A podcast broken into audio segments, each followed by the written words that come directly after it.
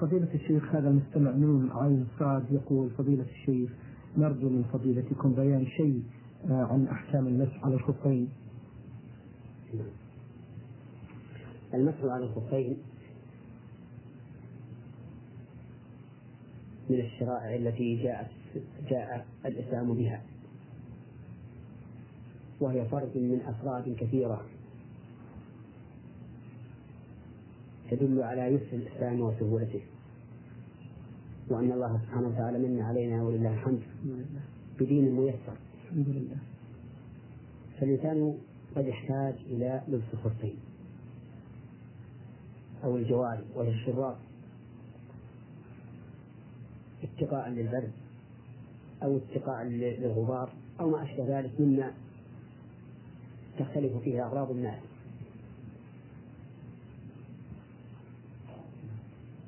فمن ثم رخص للعباد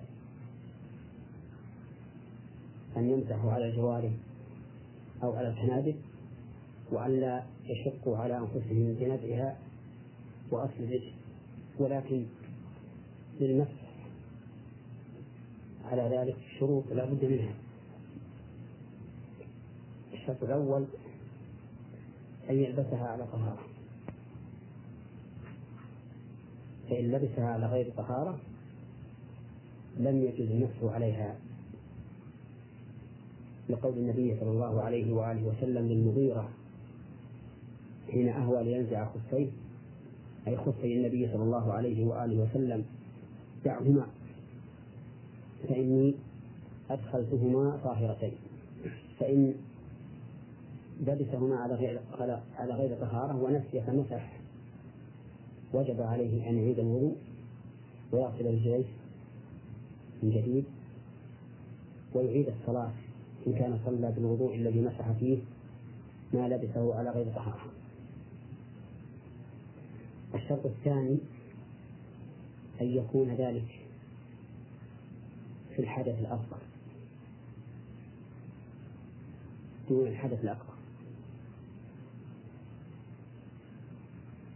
فإذا أجنب الرجل وعليه جوارب لبسها على طهارة وجب عليه خلعهما وغسل قدميه. لأن الطهارة الكبرى طهارة الحدث الأكبر أشق من طهارة الحدث الأصغر. ولذلك تعم جميع البدن وليس فيها شيء ممسوح. إلا الجديرة بالضرورة ويجب إيصال الماء الطهارة الكبرى إلى ما تحت الشعر ولو كان كثيفا فهي أشد وأغلب ولهذا جاءت السنة بأن لا يمسح في الطهارة الكبرى على الجوارب أو الخفين.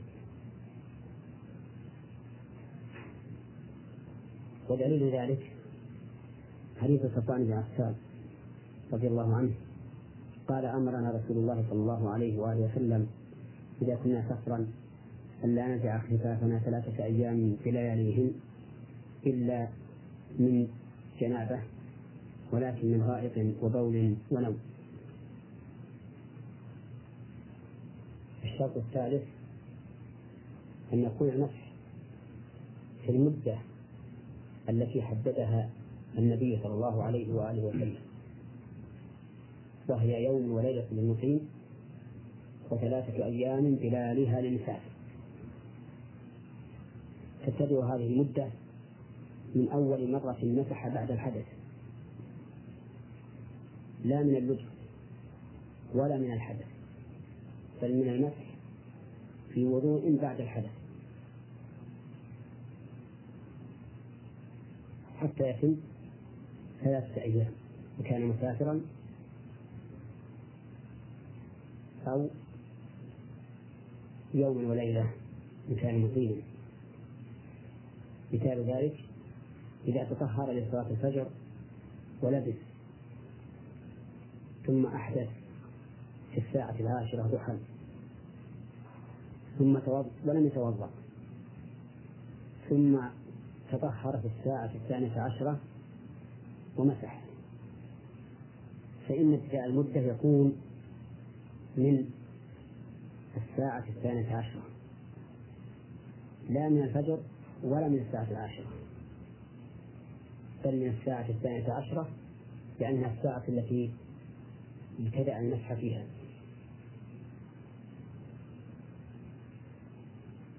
ويعلم أن الرجل إذا مسح وهو مقيم ثم سافر قبل تمام مدة مسح المقيم فإنه يتم مسح مسافر. مثال ذلك رجل لبس خفيه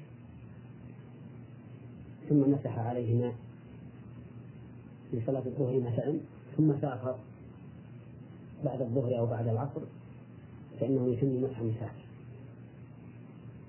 أما لو تمت مدة مسح المقيم قبل أن يسافر فإنه لا يبني على مدة تمت بل يجب عليه أن يغسل قدميه إذا توضأ. وكذلك العكس بالعكس. لو مسح وهو مسافر ثم وصل البلد فإن مسحه مسح مقيم. فإن كان قد مضى له يوم وليلة في السفر فعليه أن يخلع ويغسل قدميه عند الوضوء. وإن بقي من اليوم والليلة الشيء أتمه يوما وليلة فقط.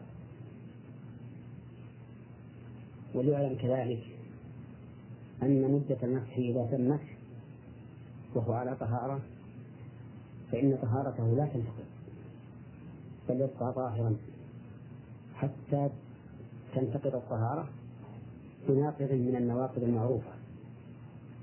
فإذا قدر أن شخصا ما مسح أول مرة في الساعة الثانية عشرة من يوم الأحد وهو مقيم. ثم مسح من يوم الاثنين الساعة الحادية عشرة والنصف. أي بقي عليه نصف ساعة ويتم ويتم يوما وليلة. ثم مرت عليه الساعة الثانية عشرة والواحدة والثانية وهو لا زال على طهارته فإن طهارته باقية لم تنتقض بانتهاء المدة. نعم. لكنه إذا انتقض وضوءه بعد تمام المدة وجب عليه أن يغسل قدميه إذا توضأ لأن المدة قد تمت إذا فالمسح على الخفين أو أو الجوارب سنة. إذا كان الإنسان لابسا لهما لكن بشروط ثلاثة. الشرط الأول أن يلبسهما على طهارة. والثاني أن يكون ذلك في الحدث الأصغر دون الأكبر الثالث أن يكون ذلك في المدة محددة وهي يوم وليلة مقيم وثلاثة أيام بلياليها للمسافر تبتدئ هذه المدة من أول مرة المسح بعد الحدث. نعم. بارك الله فيكم فضيلة الشيخ هذا المستمع آه، سامر من الأردن أربد يقول يسأل عن سجود السهو متى يكون قبل السلام ومتى يكون بعد السلام؟ سجود السهو في الصلاة. يكون قبل السلام في موضعين نعم. الموضع الأول إذا زاد مثل أن يركع ثلاث مرتين أو يسجد ثلاث مرات أو يجلس في موضع القيام أو يقوم في موضع الجلوس أو يصلي خمسا في رباعية. أو يسلم قبل تمام الصلاة ثم يذكر فيتم المهم متى كان للزيادة هو بعد السلام. ودليل ذلك حديث أبي هريرة رضي الله عنه.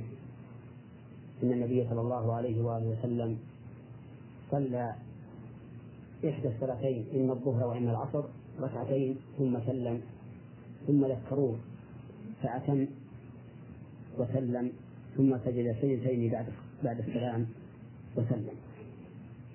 وحديث ابن مسعود رضي الله عنه أن النبي صلى الله عليه وآله وسلم صلى خمسا فلما سلم قالوا يا رسول الله أزيد في الصلاة؟ قال وما ذاك قال وصليت خمسا. فتنى رجليه وسجد سجدتين. هذا موضع. إذا زادت الصلاة فإن سجود السهو يكون بعد السلام. والموضع الثاني إذا شك. وترجح عنده أحد الطرفين فإنه يسجد بعد السلام. مثال ذلك شك هل هذه الركعة الثالثة أو الثانية؟ وترجح عنده أنها الثالثة. فإنه يتم على أنها الثالثة ويسجد بعد السلام. شك هل هي الثالثة أو الثانية وترجح عنده أنها الثانية فيتم على الثانية ويسجد بعد السلام. ويكون السجود قبل السلام في موضعين أيضا. الموضع الأول في النقص وذلك فيما إذا نقص واجبا من واجبات الصلاة. كما لو نسي التشهد الأول أو نسي أن يسبح في الركوع أو في السجود فإنه يسجد قبل السلام. والموضع الثاني إذا شك ولم يترجح عنده شيء فإنه يبني على الأقل لأنه يتيقن ويسجد السهو قبل السلام. فلو شك هل هو في الثانية أو في الثالثة هل هو في الثانية أي في الركعة الثانية أو في الركعة الثالثة بدون أن يترجح عنده أحد الطرفين فإنه يجعلها في الثانية ويتم عليها ثم يسجد قبل السلام. وبهذا عرفنا أن سجود السهو بعد السلام في موضعين. إذا زاد وإذا شك شكا ترجح فيه أحد الطرفين فإنه يبني على ما ترجح ويسجد بعد السلام. وأنه يكون بعد قبل السلام في موضعين في النقص وفيما إذا شك ولم يترجح عنده أحد الطرفين فإنه يبني على الأقل لأنه اليقين ويسجد السهو قبل السلام. نعم. بارك الله فيكم. في سؤاله الثاني يسأل عن الآية الكريمة أعوذ بالله من الشيطان الرجيم. قالت الأعراب آمنا قل لم تؤمنوا ولكن قولوا أسلمنا. يقول أيهما أولى الإسلام أم الإيمان؟ الإيمان أكمل. نعم. ولهذا قال قال الله تعالى في هذه الآية ولكن قولوا أسلمنا ولما يدخل الإيمان في قلوبكم. يعني لم يدخل بعد. نعم. الإيمان في قلوبكم ولكنه قريبا من ولكنه قريبا من الدخول ولكنه قريب من الدخول. ولكن إذا ذكر الإسلام وحده دخل فيه الإيمان كما في قوله تعالى ورضيت لكم ورضيت لكم الإسلام دينا. وإذا ذكر الإيمان وحده فقيل مؤمن وكافر فإن الإيمان يشمل الإسلام. أما إذا ذكر جميعا كما في آية الحجرات فإن الإيمان في القلب واللسان والجوارح والإيمان أكمل. نعم. بارك الله فيكم. من الجزائر المستمع للبرنامج يقول فضيلة الشيخ توفي والدي ووالدتي وأنا صغير ولا أعرف هل أديا فريضة الحج أم لا مع أن حالتهما كما ذكر لي كانت فقيرة جدا فماذا أعمل؟ بارك الله فيكم. أفيدك بأن والديك ليس عليهما حج في هذه الحال. وليس في دينه في دينهما نقص. ليس في دينهما في دينهما نقص يلامان عليه. وذلك أن الحج لا يجب إلا على المستطيع. وقول الله تعالى ولله على الناس حج البيت من استطاع إليه سبيلا. فلا تقلق ولا تهتم ولا تغتم. من أجل عدم حجهما ما داما فقيرين. لكن إن أردت أن تحج وتعتمر عنهما فتبدأ أولا بالأم ثم ثانيا بالأب بعد أن تكون أديت الفريضة عن نفسك فهذا حسن نعم. بارك الله فيكم ما حكم أداء السنة الراتبة أو تحية المسجد جالسا؟ جميع النوافل ومنها السنة الراتبة وتحية المسجد تجوز قائدا وقائما لأن القيام ركن في الفريضة فقط. ولكن إذا كان قاعدا لغير عذر فإن أجره نصف أجر صلاة القائم. وإن كان لعذر وكان من عادته أن يصلي النفل قائما فإنه يكتب له ما كان يعمل في حال الصحة. وقول النبي صلى الله عليه وآله وسلم من مرض أو سافر كتب له ما كان يعمل صحيحا مقيما رسالة وصلت من المستمع أبو عبد العزيز يقول فضيلة الشيخ إذا أراد المسافر أن يصلي الجمعة مع المسلمين فهل يلزمه الغسل أم لا؟ الحمد لله رب العالمين وأصلي وأسلم على نبينا محمد وعلى آله وأصحابه ومن تبعهم بإحسان إلى يوم الدين الجواب على هذا السؤال ينبغي أولا على هل غسل الجمعة واجب أو سنة مؤكدة. في هذا للعلماء ثلاثة أقوال. القول الأول أنه واجب مطلقا والقول الثاني أنه سنة مطلقا والقول الثالث تفصيل فإن كان على الإنسان وسخ كثير يخشى من ثوران رائحته في هذا الاجتماع الكبير فإنه يجب عليه الغسل. إزالة للأذى وإلا فإن الغسل في حقه سنة. والذي يتبين من الأدلة الشرعية أنه واجب على الإطلاق. لما ثبت في الصحيحين وغيرهما من حديث أبي سعيد الخدري رضي الله عنه أن النبي صلى الله عليه وآله وسلم قال غسل الجمعة واجب على كل محترم. تتأمل كلمة واجب ممن صدرت وبماذا أحيطت؟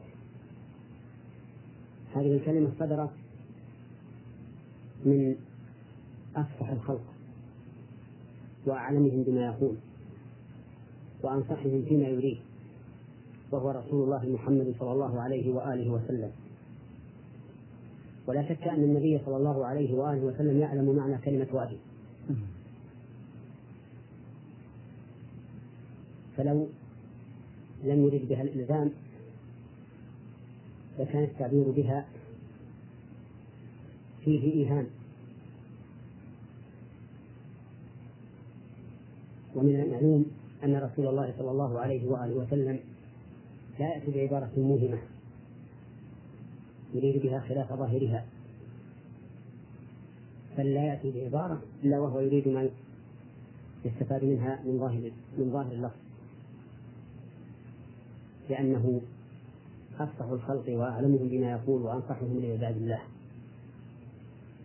ثم إن هذه الكلمة أحيطت بما يدل على أن المراد بها الوجوب الإلزامي وهو قوله على كل محتلم أي على كل بالغ. فإن البلوغ وصف يقتضي إلزام المخاطب بما يوجه إليه من خطاب فهو وصف مناسب لعلة الإيجاب. وعلى هذا فلا مناص من القول بوجوب الغسل على من أراد الجمعة. وأتى إليها. ويدل لذلك أن أمير المؤمنين عمر بن الخطاب رضي الله عنه كان يخطب يوم الجمعة فدخل عثمان فسأله يعني لم تأخر فقال والله يا أمير المؤمنين ما زدت على أن توضأت. يعني ثم جاء فقال له عمر وهو يخطب الناس والوضوء أيضا وقد قال النبي صلى الله عليه وآله وسلم إذا أتى أحدكم الجمعة فليغتسل. وعلى هذا فمن ترك غسل الجمعة فهو آثم تركه الواجب. لكن الصلاة صحيحة لأن هذا الغسل واجب عن غير حدث فلا يمنع صحة الصلاة. وحينئذ يتبين جواب السائل. بل جواب سؤال السائل أنه إذا كان مسافرا وحضر الجمعة فهل عليه الغسل؟ نقول نعم. عليه الغسل لقول النبي صلى الله عليه وآله وسلم إذا أتى أحدكم الجمعة فليغتسل ولكن إذا كان يشق عليه ذلك لكونه لا يجد الماء أو لا يجد إلا ماء باردا في أيام الشتاء ويخاف على نفسه من البرد فإنه لا إثم عليه في هذه الحال لأن لأن الله تعالى يقول لا يكلف الله نفسا إلا وسعها ويقول جل ذكره فاتقوا الله ما استطعتم وقال النبي صلى الله عليه وآله وسلم إذا أمرتم بأمر فأتوا منه ما استطعتم ومن هذه النصوص أخذ العلماء قاعدة مفيدة جدا لطالب العلم وهو أنه لا واجب مع عجز كما أنه لا محرم مع الضرورة. كقوله تعالى وقد فصل لكم ما حرم عليكم إلا ما اضطررتم إليه. نعم. بارك الله فيكم. المستمع يقول أردت بيع بيتي ولكن الوالد رفض ذلك رفضا قاطعا فكرهت البيع وهو غير راغب. فهل يجوز لي إيش فكرهت البيع؟ اي قلت كرهت البيع بيع الدار وهو غير راغب أيضا فهل يجوز لي البيع والحال ما ذكر؟ كيف لا يرضى الوالد لا بالبيع ولا بالإمساك لا هو يقصد أن الولد كره البيع والوالد غير راغب غير راغب بماذا؟ بالبيع إذا كره والدك أن تبيع بيتك فلا تبيعه طيب. نقول للسائل إذا كره أبوك بيع بيتك فلا تبيعه. اتباعا لما يرضي والدك. طيب.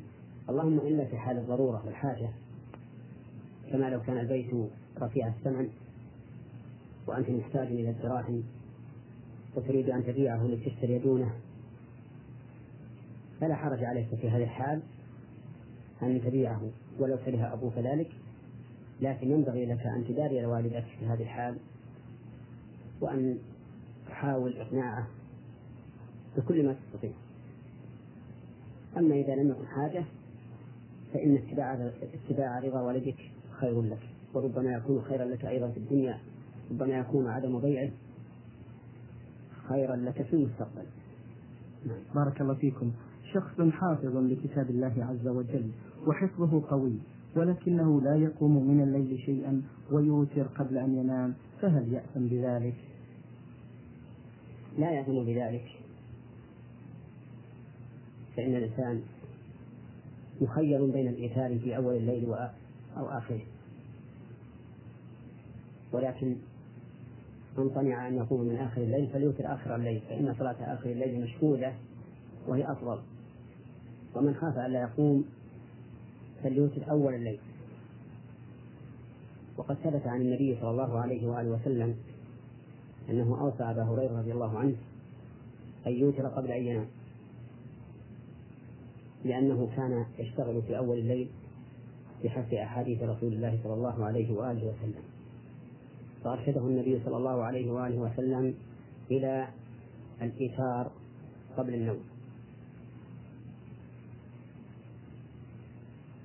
نعم فضيلة الشيخ هذا المستمع أبو عبد الله يقول في هذا السؤال عن الابتلاء إنني أعيش ولله الحمد في راحة تامة ولا توجد عندي ما يكدر صفوي ولكني سمعت كلاما لبعض أهل العلم عن الابتلاء وأن الأصل في المسلم أن يبتلى على قدر إيمانه وذكر أن من الابتلاء ألا يبتلى الإنسان إيش؟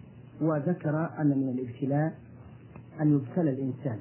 فأرجو من سماحتكم شيئا من التعليق حول الابتلاء. الابتلاء هو الاختبار. وقد قال الله تبارك وتعالى ونبلوكم بالشر والخير فتنة وإلينا ترجعون. فأما الخير فالابتلاء فيه أن الله يبلو الإنسان هل يشكر أم يكفر. كما قال سليمان عليه الصلاة والسلام حين رأى عرش ملكة سبأ مستقرا عنده. قال هذا من فضل ربي ليبلوني أأشكر أم أكفر. وأما الابتلاء بالشر فإن الله تعالى يبلو الإنسان بالشر ليعلم هل يصبر أو يتسخر فإن صبر واحتسب الأجر من الله كان هذا البلاء كفارة له. ورفعة لدرجاته. وإن لم يفعل كان هذا الابتلاء محنة عليه في دنياه وآخرته. والإنسان الذي أنعم الله عليه بالنعم المالية والبدنية والعقلية والأهلية وتمت له نعمة الدنيا يجب عليه أن يشكر الله على هذه النعمة. وأن ينظر إلى من هو دونه حتى يتبين له فضل الله عز وجل عليه. وإذا قام بالنعمة وإذا قام بشكر هذه النعمة فقد أدى ما عليه.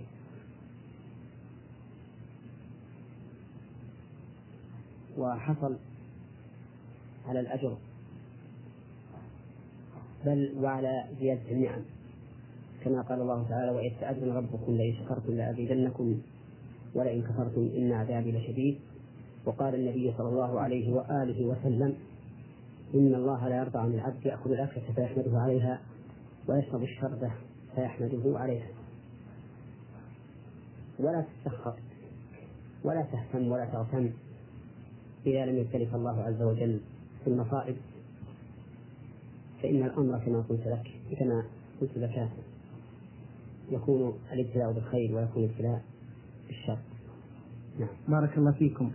المستمع يقول سافرت من الرياض إلى القصيم وأثناء السير حان وقت صلاة المغرب فتوقفنا وصلينا المغرب والعشاء مع غلبة ظننا أننا سنصل إن شاء الله قبل صلاة العشاء في المسجد. وبالفعل وصلنا مبكرين فهل عملنا صحيح؟ نقول ان المسافر يشرع له قصد الصلاة. من حين أن يخرج من بلده إلى أن يرجع إليها من سفره وأما الجمع فلا يشرع له إلا إذا كان في حاجة إليه. فإذا كان في حاجة إليه إليه سن له أن يجمع. وإلا فالأفضل عدم الجمع وإن جمع فلا بأس. وبناء على هذه القاعدة نقول إن المسافر إذا أقبل على بلده وكان يغلب على ظنه أنه يصل إليه قبل دخول وقت الصلاة الثانية أو في أثناء وقتها فالأفضل أن لا يجمع لأنه ليس بحاجة إلى الجمع حينئذ. وإن جمع فلا بأس لأنه مسافر وعلى هذا فعمل هذا السائل الذي جمع بين المغرب والعشاء جمع تقديم قبل أن يصل إلى بلده عمل صحيح لكنه مرجوح إذ أن الأفضل أن لا يجمع في هذه الحال لكونه يغلب على ظنه أنه يصل إلى بلده قبل وقت الثانية أو في أثنائه. نعم. بارك الله فيكم. هذا مستمع للبرنامج محمد إسماعيل من سوريا حلب ومقيم في الأردن يقول فضيلة الشيخ كنت لا أعرف مكان الإحرام فأحرمت من مطار جدة مع العلم بأنني آه، أقلعت من مطار دمشق. فهل الإحرام جائز أو علي كفارة؟ أفيدونا أفادكم الله. آه، المسافر على الطائرة إلى مكة يريد العمرة. يجب عليه أن يحرم عند أول ميقات يحاذيه من فوق. لأن النبي صلى الله عليه وآله وسلم وقف المواقيت وقال هن لهن ولمن أتى عليهن من غير أهلهن ممن يريد الحج أو العمرة. ولما سأل أهل العراق أمير المؤمنين عمر بن الخطاب رضي الله عنه أن يجعل لهم ميقاتا قال انظروا إلى حذرها يعني قرن المنازل من طريقكم. فدل هذا الأثر عن أمير المؤمنين عمر بن الخطاب رضي الله عنه أن محاذاة الميقات كالوصول إلى الميقات بالفعل وعلى هذا فمن حاذ الميقات من فوق طائرة فإنه يجب عليه الإحرام منه. ولا يحل له أن يؤخر الإحرام حتى يصل إلى جدة فإن فعل فإن كان متعمدا فهو آثم. وعليه فدية. شاة يذبحها في مكة ويوزعها على الفقراء. وإن فعل ذلك جاهلا كما يفيده سؤال هذا السائل فإنه لا إثم عليه لأنه معذور بجهله ولكن عليه الفدية جبرا لما نقص من إحرامه. شاة يذبحها في مكة ويوزعها على الفقراء. وعلى هذا فنقول للسائل يذبح فدية في مكة ويوزعها على الفقراء. إما بنفسه إن ذهب إلى مكة أو بتوكيد غيره ممن هو في مكة أو قريب منها. يذبحها عنه ويوزعها على الفقراء. بارك الله فيكم. المستمع أيضا يقول هذا نعم هذا إذا كان قادرا على ذلك. نعم. قدرة مالية.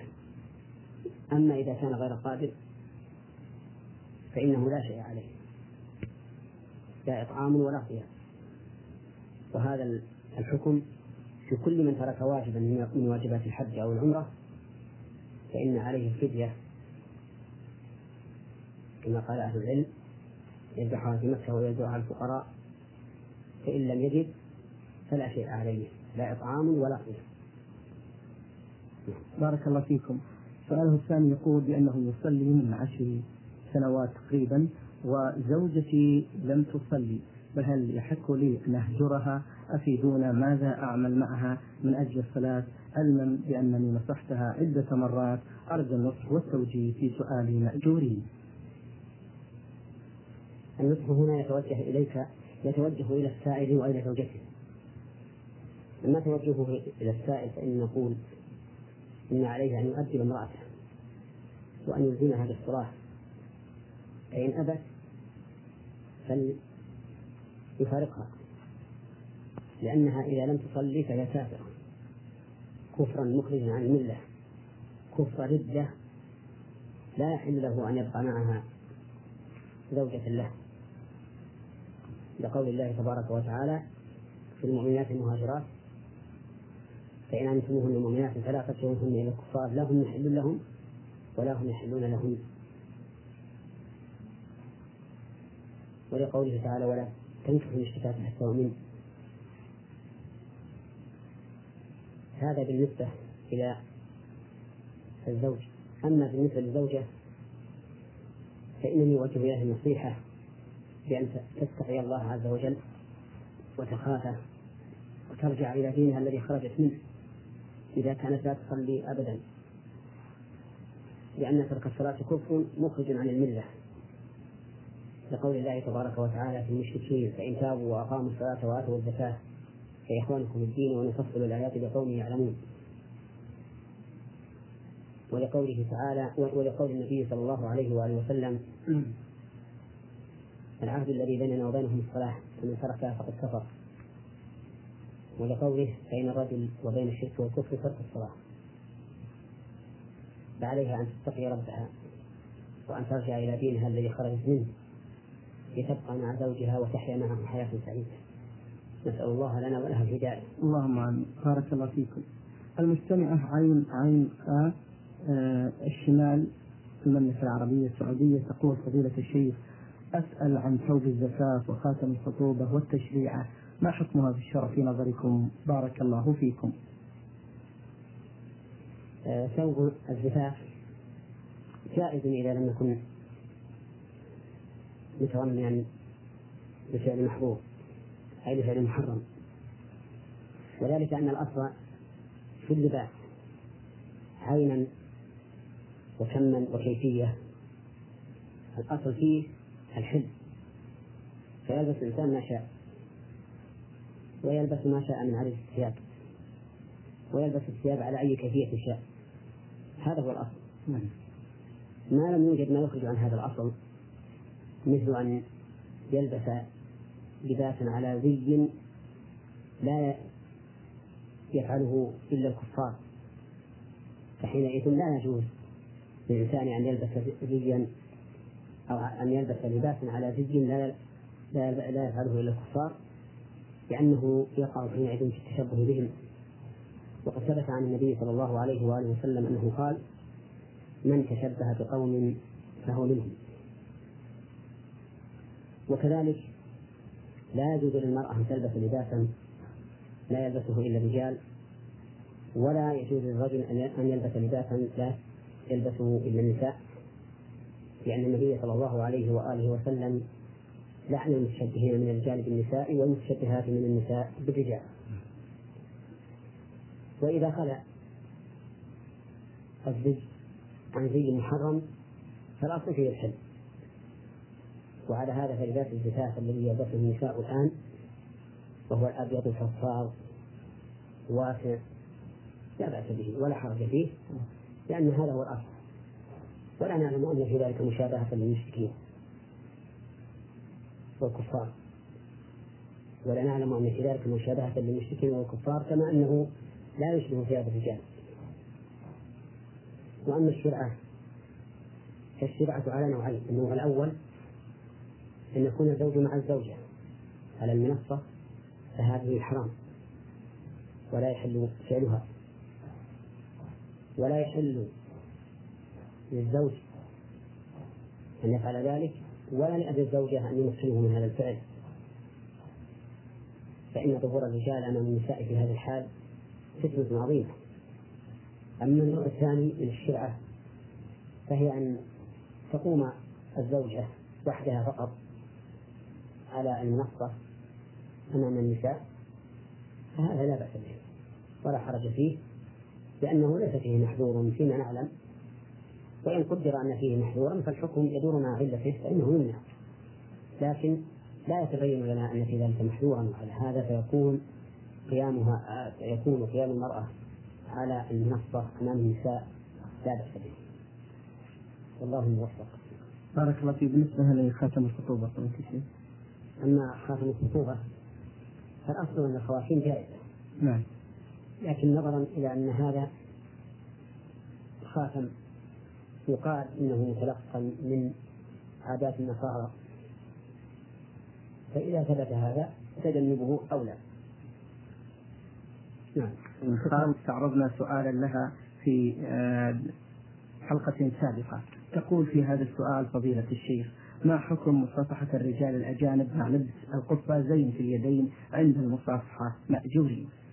الحمد لله رب العالمين وأصلي وأسلم على نبينا محمد خاتم النبيين وإمام المتقين وعلى آله وأصحابه ومن تبعهم بإحسان إلى يوم الدين. اللهم مصافحة النساء غير المحارم محرمة. نعم.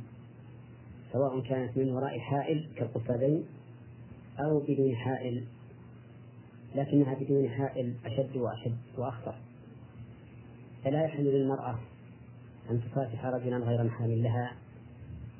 أما المحارم فلا بأس من مصافحته بشرط أن تؤمن الفتنة أيضا لأن المحذور هو الوقوع في الفتنة. فإذا تحققت الفتنة في مصافحة المحارم وجب الكف عنها.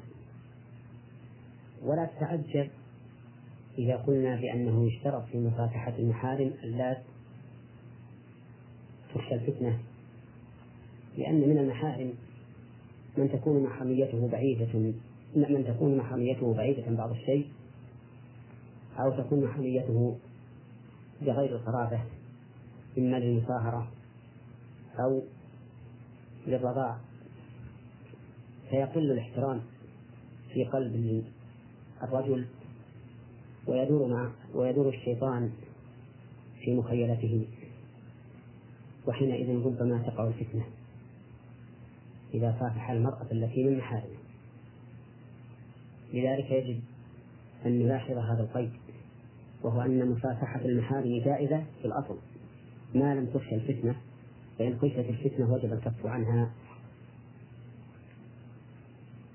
وأنني أضيف إلى جواب هذا السائل أنه يوجد عند بعض الناس تساهل في هذا الأمر. فتجد المرأة تصافح بني عمها أو بني أخوالها أو تصافح جيرانها أو ما أشبه ذلك مما هو عادة عندهم. والواجب على المؤمن أن يحكم الشرع على العادة لأن الشرع هو الحاكم وهو الذي يجب علينا الرجوع إليه. قال الله تبارك وتعالى فإن تنازعتم في شيء فردوه إلى الله والرسول إن كنتم تؤمنون بالله واليوم الآخر ذلك خير وأحسن تأويلا. وقال الله تبارك وتعالى يا أيها الذين آمنوا أطيعوا الله وأطيعوا الرسول ولا تبطلوا أعمالكم. وقال الله تبارك وتعالى قل إن كنتم تحبون الله فاتبعوني يحببكم الله ويغفر لكم ذنوبكم. والله غفور رحيم. وعلى هذا فالواجب العدول عن هذه العادات المخالفة للشرع. والإنسان إذا ترك ما اعتاده وألفه طاعة لله ورسوله واتباعا لرضا الله ورسوله فإنه يجد في ذلك حلاوة الإيمان. ويطمئن قلبه. وينشرح صدره للإسلام أفمن شرح الله صدره للإسلام فهو على نور من ربه. فويل للقاسية قلوبهم من ذكر الله. نعم. بارك الله فيكم. ما حكم صوم يوم عرفة بقضاء بقصد القضاء؟ صوم يوم عرفة سنة مؤكدة. وفيه فضل عظيم. قال فيه النبي صلى الله عليه وآله وسلم أحتسب على الله أن يكفر السنة التي قبله والسنة التي بعده. فإن صامه الإنسان تطوعا فهو خير. وإن صامه قضاء أي بأن كان عليه أيام من رمضان فصام يوم عرفة من هذه الأيام التي عليه فلا حرج في ذلك. وأرجو أن يحصل له ثواب القضاء وثواب يوم عرفة. نعم. آخر سؤال في رسالة المستمعة عين عين خاء. تسأل عن صلاة الاستخارة وعن كيفيتها وأيضا عن صلاة الشكر وما هي الأدعية التي تقال فيها. صلاة الاستخارة مشروع مشروعة. إذا هم الإنسان بأمر وتردد فيه ولم يعلم الخير أفي فعله أم في تركه فإنه حينئذ يستخير الله أي يسأل الله ما فيه الخير. وصفة صلاة الاستخارة أن يصلي الإنسان ركعتين. ثم يقول بعد السلام اللهم إني أستخيرك بعلمك وأستقدرك بقدرتك وأسألك من فضلك العظيم فإنك تعلم ولا أعلم فإنك تقدر ولا أقدر وتعلم ولا أعلم وأنت علام الغيوب. اللهم إن كنت تعلم أن هذا الأمر ويسميه خير لي في ديني ودنياي وعاجل أمري وآجله فاغفره لي ويسره لي. وإن كنت تعلم أن هذا الأمر ويسميه شر لي في ديني ودنياي وعاقبة أمري وعاجل أمري وآجله فاصرف عني واصرفني عنه واقدر لي الخير حيث كان ثم ردني به. هذه هي صفة صلاة الاستخارة ودعائها. فإن تبين له الأمر بعد ذلك فهذا هو المطلوب. وإن لم يتبين أعاد الاستخارة مرة أخرى. وهكذا حتى يتبين له الأمر. وإذا لم يتبين فليستشر أهل الخبرة والصلاح والأمانة لأجل أن يساعدوه على تعيين الأمر الذي يكون خيرا فيما يرون. وإن لم يتبين حتى بعد المشورة فإنه يتوقف ويسلك سبيل السلامة. أما صلاة الشكر فإنها سجدة واحدة يسجد الإنسان لله عز وجل شكرا على ما تجدد له من النعم أو اندفاع النقم. يسبح فيها في سبحان ربي الأعلى ثم يثني على الله عز وجل ويشكره على النعمة التي حصلت له. فيقول اللهم لك الحمد لا أحصي ثناء عليك على ما أنعمت به. الشكر. بارك الله فيكم.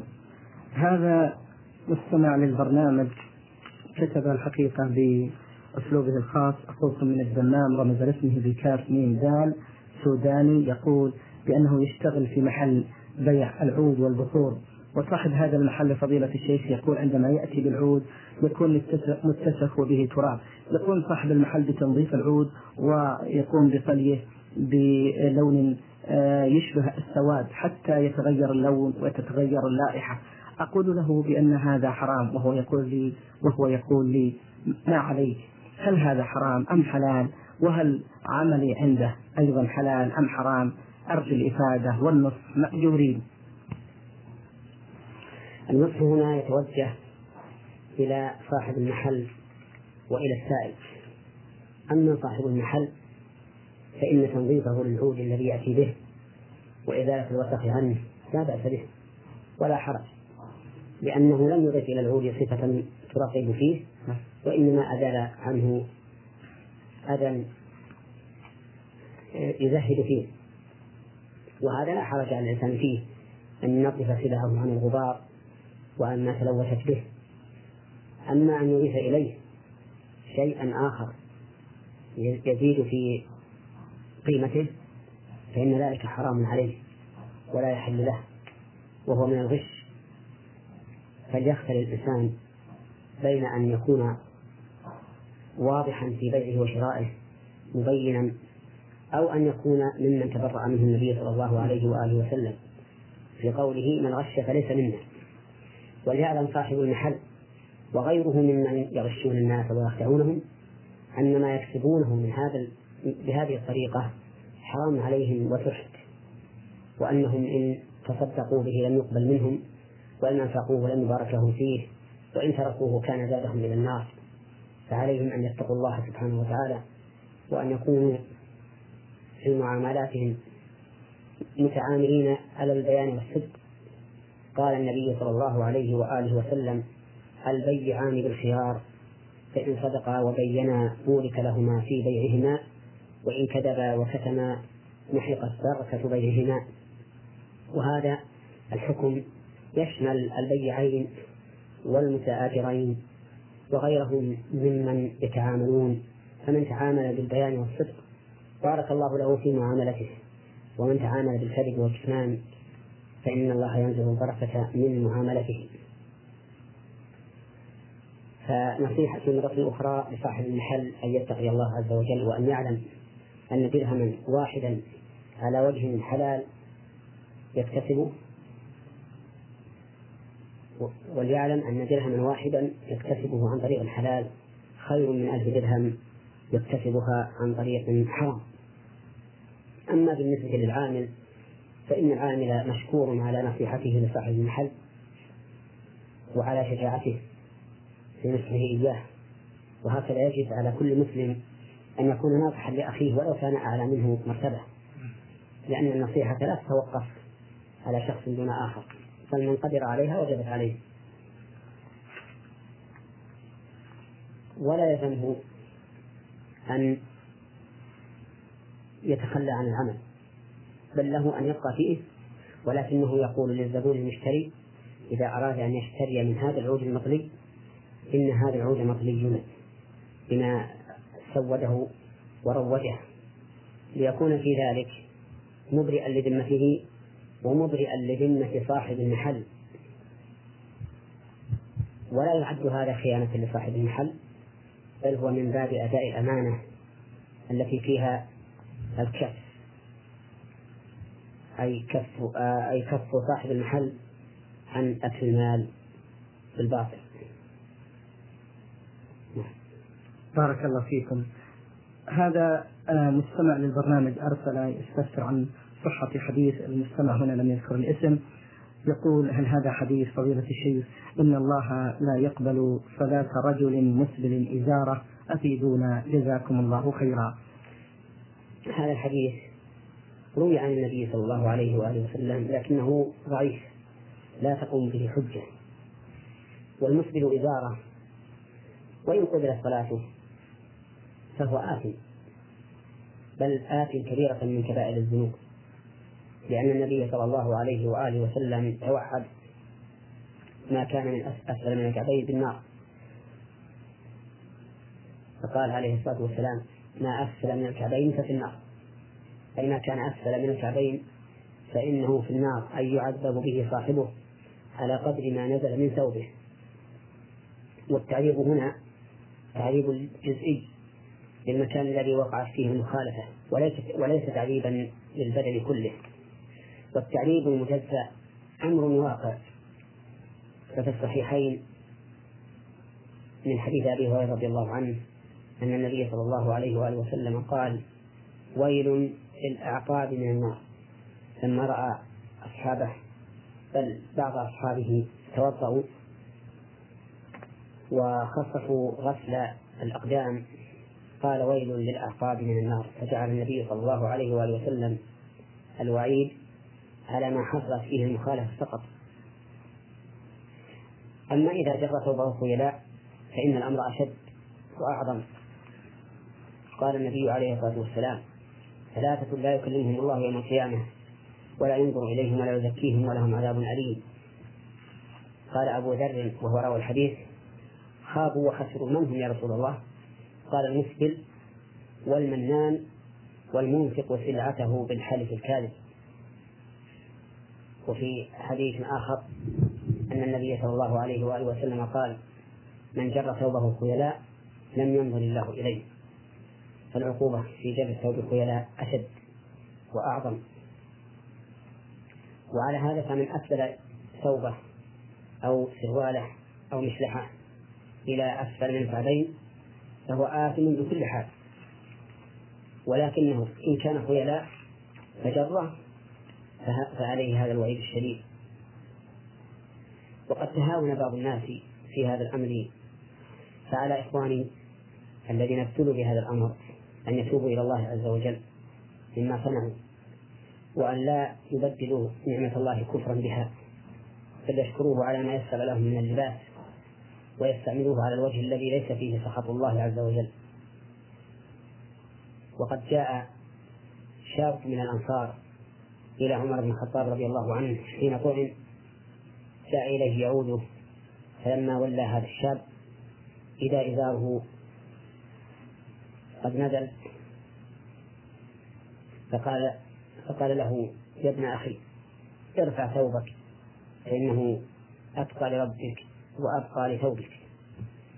فأمره عمر رضي الله عنه أن يرفع ثوبه وبين له فائدتين عظيمتين فائدة دينية وهي التقوى وفائدة دنيوية وهي بقاء الثوب لئلا تأكله الأرض بحقه عليه عليها. نعم. بارك الله فيكم. هذا المستمع من حفر الباطن رمز لاسمه بألف ألف عين يقول كيف لطالب العلم أن يفرق بين الأحاديث الموضوعة والأحاديث الضعيفة وغيرها من الأحاديث؟ ينصحون بهذا مأجورين. طالب علم الحديث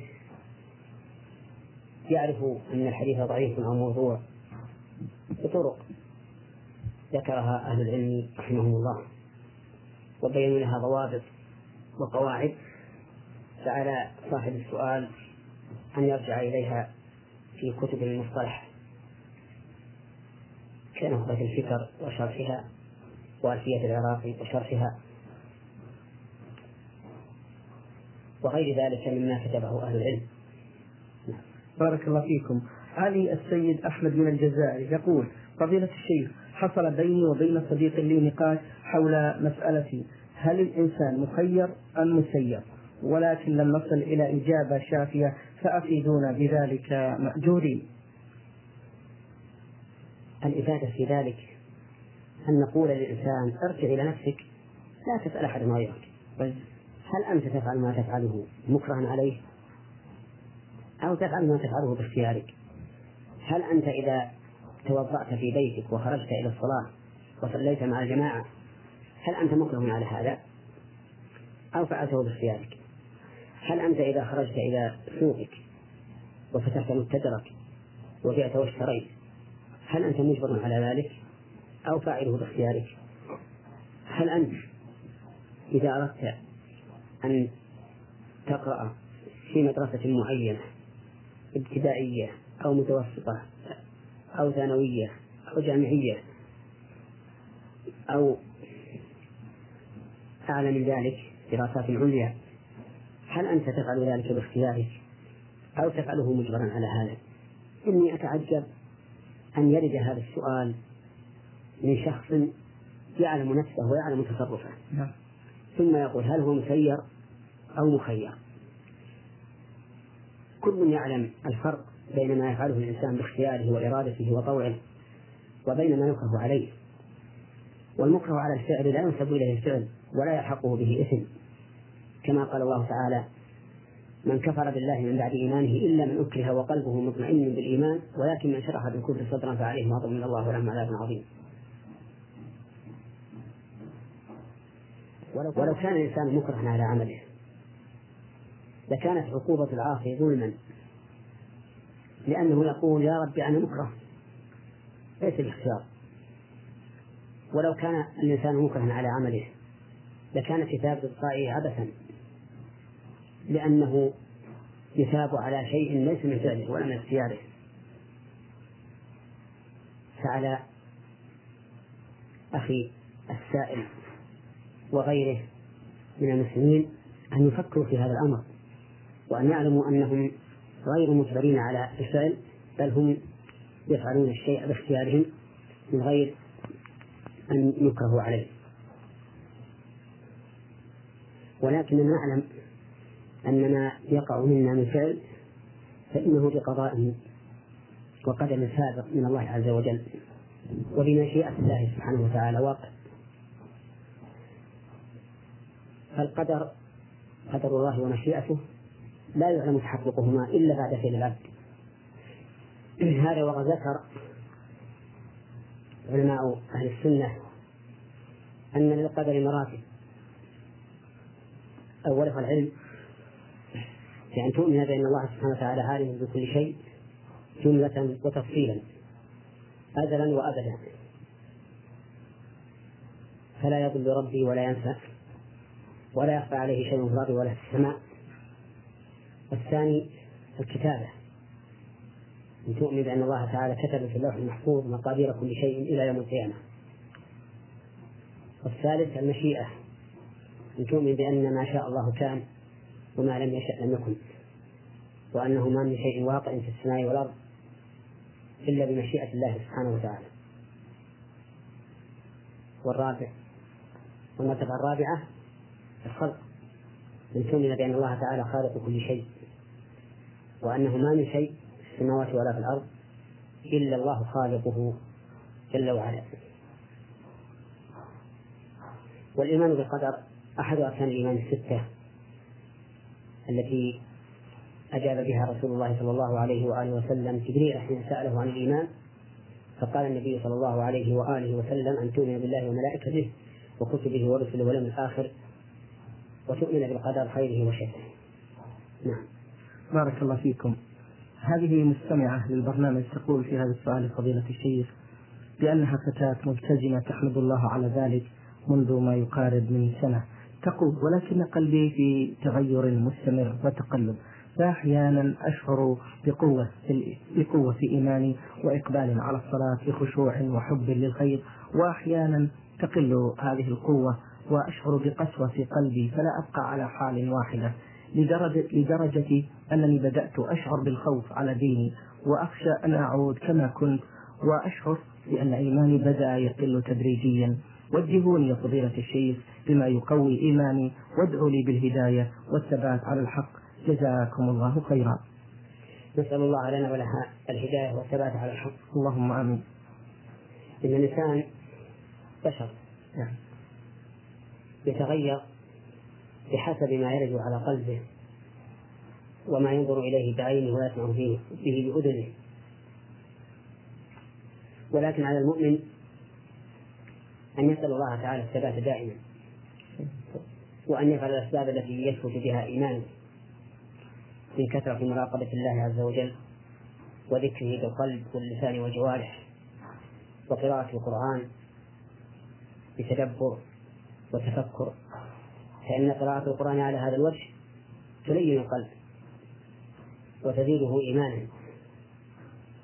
وكذلك يكثر من مخالطة أهل الخير والصلاح الذين يعينونه إذا ضعف ويذكرونه إذا نسي والمهم أن يسأل أن يسأل الله تعالى الثبات دائما مثل أن يقول اللهم يا مقلب القلوب ثبت قلبي على دينك. اللهم يا مصرف القلوب صرف قلبي إلى طاعتك. وما أشبه ذلك من من الأدعية. وسيجد الخير إن شاء الله تعالى. ولكن لا يتقاعس ولا يأس من رحمة الله. ولا ينظر إلى ما وراءه مما كان عليه من معصية الله عز وجل. بل ينظر إلى ما أمامه من الطاعة. والخير والثواب الجزيل لمن أطاع الله. شكر الله لكم. فضيلة الشيخ. السائلة مستمعة أم عدنان من سوريا تقول فضيلة الشيخ انتشرت عندنا ظاهرة الأحراز التي يعلقها الشباب والشابات على صدورهم وهذه الأحراز مكتوبة من المشائخ يقولون بأنها تحفظ من العين فما حكم الشرع في نظركم في مثل هذه؟ الحمد لله رب العالمين وأصلي وأسلم على نبينا محمد وعلى آله وأصحابه ومن تبعهم بإحسان إلى يوم الدين. الجواب على هذا السؤال أنه يجب أن نعلم أن الأسباب التي تجلب الخير أو تدفع الشر لا بد أن تكون متلقاة من الشر لأن مثل هذا الأمر أعني جلب الخير أو دفع الشر لا يكون إلا بتقدير الله عز وجل. فلا بد أن نسلك الطريق الذي جعله الله سبحانه وتعالى طريقا يوصل إلى ذلك. أما مجرد الأوهام التي لا تبنى على أصل شرعي فإنها أوهام لا حقيقة لها. قد قد يتأثر الإنسان منها نفسيا باعتقاده فيها ما يعتقد وإن كانت الحقيقة خلاف ذلك.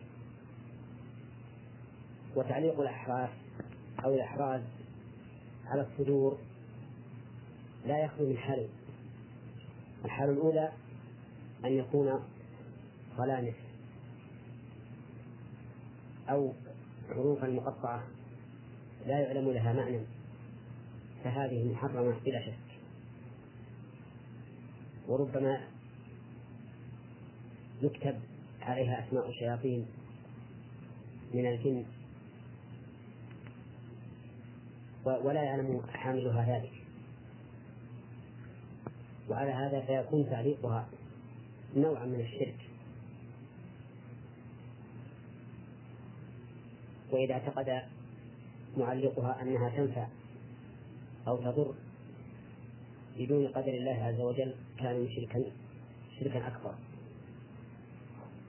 وأما إذا كان يعتقد أن النافع والضار هو الله ولكنها هي وسيلة فهي شرك أكبر لأن الله تعالى لم يجعل هذا سببا يندفع به الشر أو يحصل به الخير. أما الثاني فأن تكون هذه الأحراز مكتوبة بحروف معلومة من القرآن أو من السنة فهذه موضع خلاف بين العلماء. فمنهم من يرى أنها لا بأس بها مستدلا بعموم قوله تعالى وننزل من القرآن ما هو شفاء ورحمة للمؤمنين ولا يزيد الظالمين إلا خسارة. ومنهم من يرى منعها وأنها من الشرك الأصغر مستدلا بعموم الأحاديث الدالة على أن التمائم شرك. والذي ينبغي للمؤمن أن يتجنبه وذلك لأن أقل ما فيها أنه لم يرد فيها عن النبي صلى الله عليه وآله وسلم ما يدل على الجواز. والأصل في مثل هذه الأمور المنع حتى يقوم دليل على الجواز. ثم إن الإنسان إذا تعلق بها أعرض عما ينبغي أن يقوم به من الأغراض القولية التي التي جاءت بها الشريعة. مثل قوله صلى الله عليه وآله وسلم في آية الكرسي أن من قرأها في ليلة لم يزل عليه من الله حافظ ولا يقربه شيطان حتى يصبح. وقوله في الآيتين الأخيرتين من سورة البقرة من قرأهما في ليلة كفتاه. وكذلك قوله في المعوذتين المهم أن هذه الأحراز توجب غفلة الإنسان عما ينبغي أن يقوله أن نقوم به من الأوراق الشرعية القولية. وعلى هذا فإن نصيحتي لهؤلاء وأمثالهم أن يدعوا هذه الأحراز وأن يقوموا بما جاء في السنة من الأوراد القولية. إما من الكتاب وإما من السنة. بارك الله فيكم. هذا السوداني يعمل بالخليج يقول والدي كثيرا ما يتلفظ بألفاظ الطلاق على والدتي. ومتساهل في أداء الصلوات. والدتي بعكسه امرأة مصلية عابدة وهذا من فضل الله عليها. كثيرا ما نصحت والدي بعدم التساهل بهذه الألفاظ أي ألفاظ الطلاق فلم يبالي. وأنا الآن على وشك العمل وأريد أن أرسل لوالدتي مصروف دون أبي مع أن حالته ضعيفة جدا جدا. هل يجوز لي هذا يا فضيلة الشيخ؟ سئل النبي صلى الله عليه وآله وسلم من أحق الناس بفرقته بحسن فرقته الصحابة قال أمه. قيل ثم من؟ من؟ قال أمه. قيل ثم من؟ قال أمه. قيل ثم من؟ قال ثم أبوك. الثالثة أو الرابعة. وعلى هذا فإذا كانت الأم محتاجة وكان الأب محتاجا فالمقدم حاجة الأم. فإذا كنت إذا أرسلت إلى أبيك شيئا استأثر به ولم يصل إلى أمك من شيء فأرسل إلى أمك ولا حرج. وإذا كان لديك سعة في المال فأرسل إليهما جميعا فإن ذلك من البر ولكن خير من ذلك أن ترسل إلى أبيك هدية هدية النصيحة وتخويف وتخويفه من الله عز وجل وأمره بتقوى الله سبحانه وتعالى لأن ذلك خير ما تؤديه إلى أبيك وأبوك في الحقيقة على خطر في تعاونه في الصلاة. فإن الصلاة تنهى عن الفحشاء والمنكر وهي عمود الدين. فإذا أخل بها الإنسان فقد أخل بعمود الدين وإذا أخل بها الإنسان لم يكن لديه ناه عن الفحشاء والمنكر. ثم إن تساهله بأساس الطلاق من المشاكل الكبرى لأنه إذا طلق بعقيدة أي بنية فإن امرأته تطلق إذا لم يوجد إذا لم يوجد مانع من الطلاق. إذا لم يوجد مانع من وقوع الطلاق. وإذا طلقت مرتين فإنها في الثالثة لا تحمل له حتى تنكح زوجا غيره. فعليك أن تؤكد النصيحة عليه في هذه المسألة. حتى لا يقع فرجا حراما عليه وهو لا وفق الله الجميع لما يحب اللهم آمين. المستمع عبد الله ألف ألف من الرياض الحقيقة كتب رسالة بأسلوبه الخاص. ولخص هذه الرسالة فضيلة الشيخ محمد يقول بأنه تشارك مع زميل له في عمل مشروع طيب تجاري. الزميل الأول دفع المال يقول وأنا بجهدي وعرقي وجدي وعلاقاتي. هذا ما اتفقنا عليه. ورضي كل منا بالعمل والفكرة والمشروع. وحيث أنه لم يعمل معي فأنا الذي أقوم بإدارة المشروع والتعقيب والشراء والبيع. أما هو فكما ذكرت فلا يعمل شيء إلا إذا صفينا الربح آخر في ستة شهور يعود إلينا ويأخذ ما آه، كسبناه. يقول ولكن بعد نجاحنا ومكسبنا الحلال خلال سنتين تغيرت النية حيث أفاد بطلب أن يأخذ أكثر من نصف المربح نظرا لأنه مساهم بالمال. واحترت أنا لأنني لم أكتب معه ورقة نظرا لالتزامه ودينه. فأرجو من فضيلة الشيخ محمد العثيمين حفظه الله ورعاه أن يرشدني عبر منبر نور على الدرب حيث سآخذ بهذه الفتوى إن شاء الله وجزاكم الله خيرا. العقد الذي ذكره أخونا هو عقد المضاربة. وعقد المضاربة عقد شرعي. فإذا انطبقت شروط صحة المضاربة عليه. صار عقدا صحيحا. والمضاربة أن يكون من أحد الشريكين المال ومن الآخر العمل كما في هذا السؤال. ويكون الربح بينهما على ما قد يشترطان أن الربح بينهما نصفين وقد يشترطان أن الربح بينهما أثلاثا. للعامل ثلث ولصاحب المال الباقي أو بالعكس. المهم أن توزيع الربح يكون على حسب ما شرطه فإذا اشترط أن الربح بينهما نصفين فهو بينهما نصفان. فهو بينهما نصفين. وإذا اشترط خلاف ذلك فعلى ما شرطاه كقول الله تعالى يا أيها الذين آمنوا أوفوا بالعقود. والأمر بإيفاء العقود يشمل أصل العقد. ووصفه الذي هو الشروط ولقوله تعالى وأوفوا بالعهد. إن العهد كان مسؤولا. والعقد بين الطرفين عهد. والتزام من كل واحد منهما للآخر بما يقتضيه العقد. إلا أن عقد المضاربة من العقود الجائزة. أي التي يملك كل واحد من المتعاقدين أن يفسخ العقد إذا لم يكن في ذلك ضرر على الآخر. فإذا كانت ستة أشهر ماضية على أن الربح بينكم نصفين ثم طلب صاحب المال أن يكون حظه من الربح أكثر فهو حر وأنت أيضا حر. إن شئت فوافق على ما طلب وإن شئت تفسخ الشركة.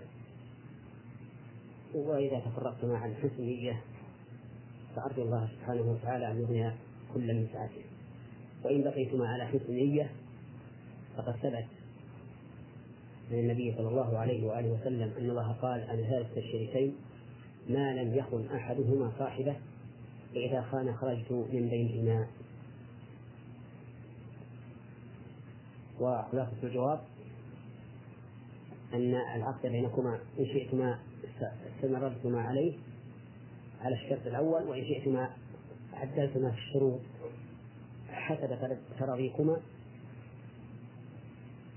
وإن شئتما فسختم العقد.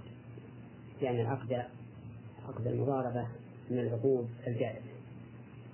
نعم. له سؤال ثاني يقول فضيلة الشيخ.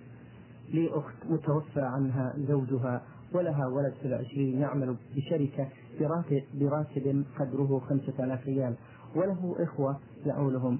والبيت إيجار. وأريد أن أخصص زكاة مالي كل سنة كاملة لهم. فهل يجوز هذا؟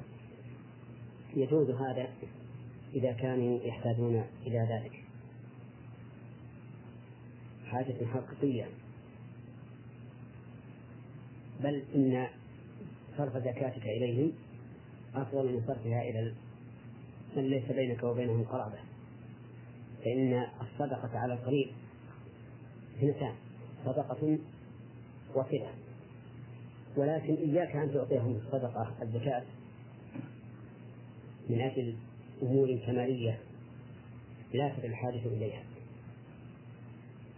فالمدار على الحاجة وقوله تعالى إنما الصدقات للفقراء والمساكين والعاملين عليها والمؤلفة قلوبهم وفي الرقاب والغارمين وفي سبيل الله وابن السبيل. فإذا كانوا في حاجة فهم أحق من غيرهم. وإن لم يكونوا في حاجة وإنما تعطيهم من أجل الكماليات التي يتفاخر بها كثير من الناس اليوم فلا تعطيهم. نعم.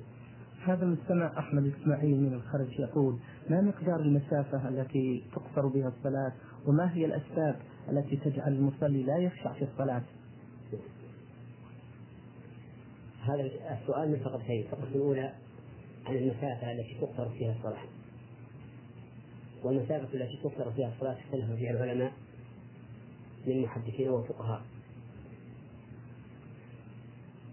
وعامة أهل العلم على أنها ستة عشر فرسخ أي ما يقارب اثنين وثمانين كيلو ومن العلماء من ذهب إلى أن السفر الذي تقدر فيه الصلاة ليس له حد في الشرع لأنه لم يرد عن النبي صلى الله عليه وآله وسلم أنه حدد ذلك لأمته. فتحديده توقيف أي موقوف على ورود الشرع به. وإذا لم يرد الشرع به كان مرجعه إلى العرف فما تعارف الناس أنه سفر فهو سفر وما تعارف الناس على أنه ليس بسفر فليس بسفر. فإن القاعدة أن كل ما جاء به الشرع غير محدد شرعا فإنه يرجع فيه إلى العرف. وعلى هذا قول الناظم وكل ما أتى ولم يحدد بالشرع كالحدث فبالعرف يحدد. وهذا الأخير اختيار الشيخ الإسلام ابن تيمية رحمه الله. وعلى هذا فإذا خرج الإنسان نحو عشرين كيلو ومكث هناك مكوثا يحمل من أجله الزاد والمزاد وتهيأ الراحلة فإنه يعتبر سفرا. وأما إذا خرج إلى مثل هذه المسافة ورجع عن قرب كأن يكون مدعوا لوليمة أو نحوها ثم يرجع فإن هذا ليس بمسافر وهذا هو الذي تميل إليه النفس إلا أنه يشكل عليه أنه غير منضبط. بخلاف القول الأول الذي يحدد المسافة يحدد المسافة بشيء معين فإنه يكون منضبطا وأقرب إلى فهم الناس فمن أخذ به فلا حرج عليه إن شاء الله وأما الفقرة الثانية في السؤال فهو ما الذي يعين على الخشوع في الصلاة؟ أكثر معين على الخشوع في الصلاة أن يشعر الإنسان أنه إذا وقف يصلي فإنه يناجي الله يناجي الله عز وجل. خاطبا وأن الله سبحانه وتعالى يرد عليه هذه المناجاة كما ثبت في الصحيح. من حديث أبي هريرة عن النبي صلى الله عليه وآله وسلم أنه قال قال الله تعالى قسمت الصلاة بيني وبين عبدي نصفين. إذا قال الحمد لله رب العالمين قال الله حمدني عبدي. وإذا قال الرحمن الرحيم قال الله تعالى أثنى علي عبدي. وإذا قال مالك يوم الدين قال اللهم مجدني عبدي.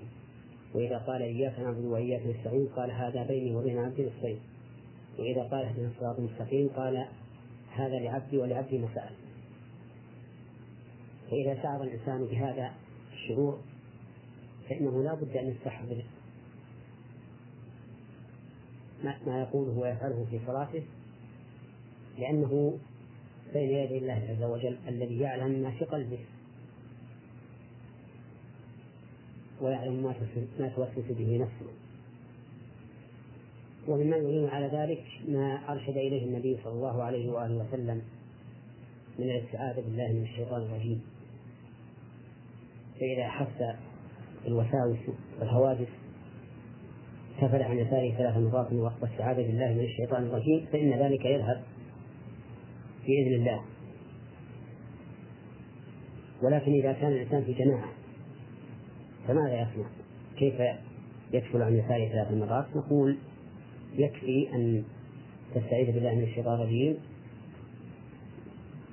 بدون كسل لئلا تؤذي من حولك ومما يعين على ذلك أن يتفرغ الإنسان للصلاة بحيث لا يكون عنده شاغل يشغله كاحتباس بول أو غائط أو حضور طعام يشتهيه أو ما أشبه ذلك. كقول النبي صلى الله عليه وآله وسلم لا صلاة بحضرة الطعام ولا وهو يدافعه الأخبثان. ومما يعين على ذلك البعد عما يكون به التشويش والإشغال بأن يبتعد عن الضوضاء وعن المتحدثين وعن الجهل بصوت مرتفع. وما أشبه ذلك. ومن هنا ننطلق إلى مسألة هامة وهي أن بعض الناس يكون في المسجد يقرأ القرآن وله صوت رخيم مرتفع يترنم بالقرآن وحوله من يصلون فيشوش عليهم ويشغلهم عن صلاتهم وهذا مما نهى عنه الرسول صلى الله عليه وآله وسلم حيث رأى أصحابه في المسجد يصلون ويجهرون فقال لا فقال صلى الله عليه وآله وسلم لا يشهر بعضكم مع بعض في القرآن أو قال في القراءة. وفي حديث آخر لا لا يؤذين بعضكم بعضا. فجعله أذية ما يسمعه من أخيه القارئ. فعلى القارئ أن يخفض صوته في مثل هذه الحال لئلا يشوش على إخوانه فيفسد عليهم صلاتهم وننطلق أيضا انطلاقة أخرى إلى ما يفعله بعض بعض الأئمة. نسأل الله لنا ولهم الهداية من قصر الصلاة في مكبرات الصوت في المآذن فإن هذا يحصل به من التشويش ما قد شكى منه كثير من الناس. حتى إن بعض المساجد إذا كانت قريبة وكانت الريح منصرفة إلى مسجد آخر أو متجهة إلى مسجد آخر ينشغل أهل المسجد الآخر بقراءة إمام المسجد الثاني عن استماعهم لقراءة إمامه لا سيما إذا كان كانت قراءته جيدة وصوته حسنا. فإن الناس ينشغلون به كثيرا. فسمعت أن بعض الناس أمن على قراءته الفاتحة دون إمامه ولا شك أنه يشغل المصلين إذا سجدوا وإذا ركعوا وهم يستمعون إلى قراءته قراءته من خلال مكبر الصوت على المئذنة ومن المعلوم أن هذا ليس فيه مصلحة في الحقيقة أصلا. وفيه هذه الأذية والإنسان العاقل لا يفعل شيئا إلا إذا كانت مصلحته خالصة لا مفسدة فيها أو راجحة على مفسدته. أما وهو لا مصلحة فيه وفيه الأذية فإن العاقل لا يفعله. لا سيما وهو يبلغه أن النبي صلى الله عليه وآله وسلم نهى أصحابه أن يشهر بعضهم على بعض في القراءة.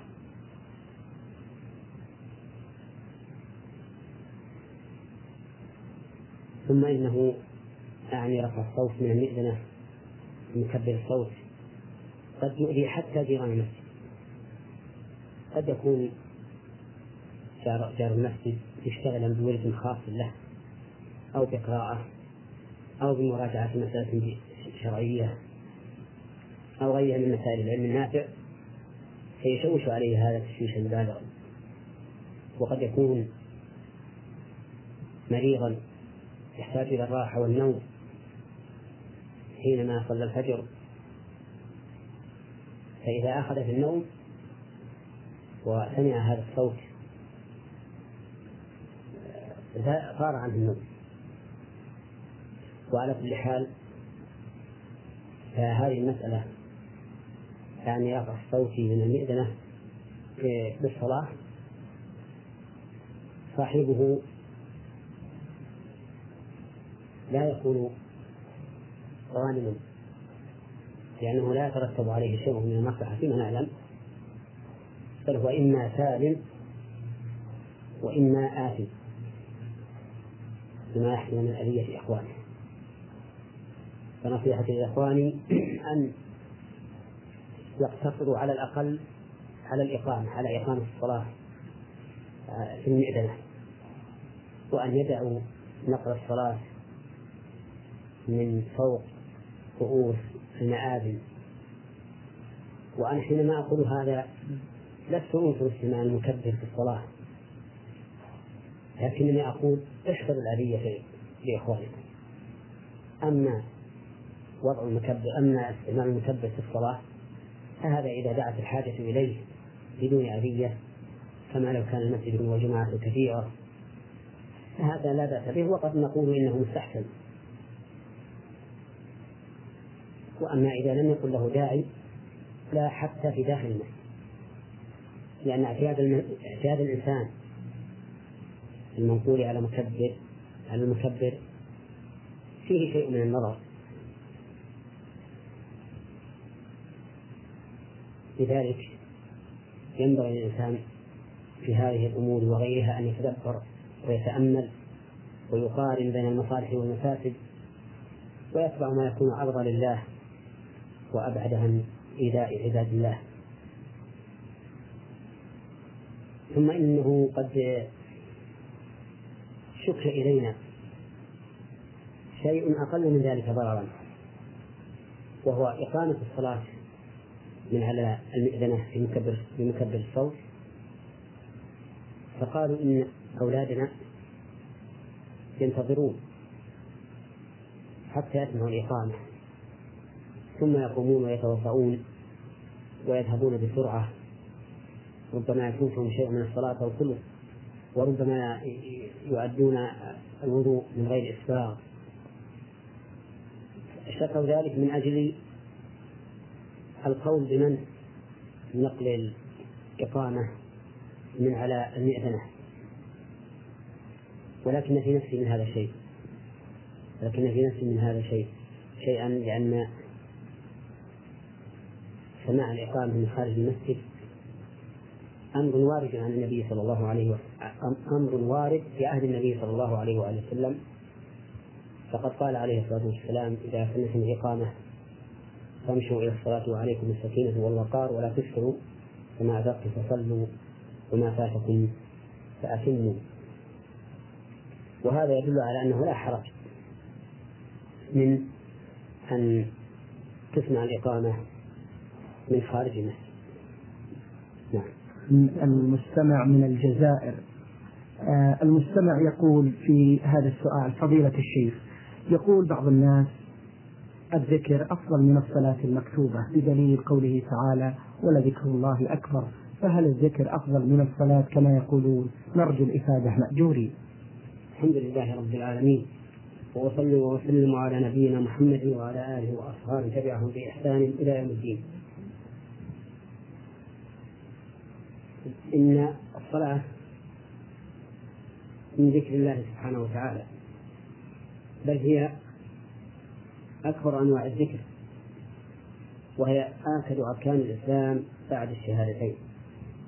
كقول النبي صلى الله عليه وآله وسلم بني الإسلام على خمس شهادة أن لا إله إلا الله وأن محمدا رسول الله وإقام الصلاة وإيتاء الزكاة وصوم رمضان وحج بيت الله الحرام. فهي مدعوة كل أنواع من الذكر. روضة من رياض الذكر. فيها قراءة القرآن فيها التكبير فيها الثناء على الله عز وجل. فيها أنواع التعظيم لله سبحانه وتعالى. فيها الدعاء. فهي روضة. فيها من كل زوج بعيد ولا شك أنها أي الصلاة فريضة ونافلة. الفريضة ركن من أركان الإسلام وهي أفضل أنواع الذكر كما قلنا بعد الشهادتين شهادة أن لا إله إلا الله وأن محمدا رسول الله. وليست وليس الذكر المجرد أفضل منها.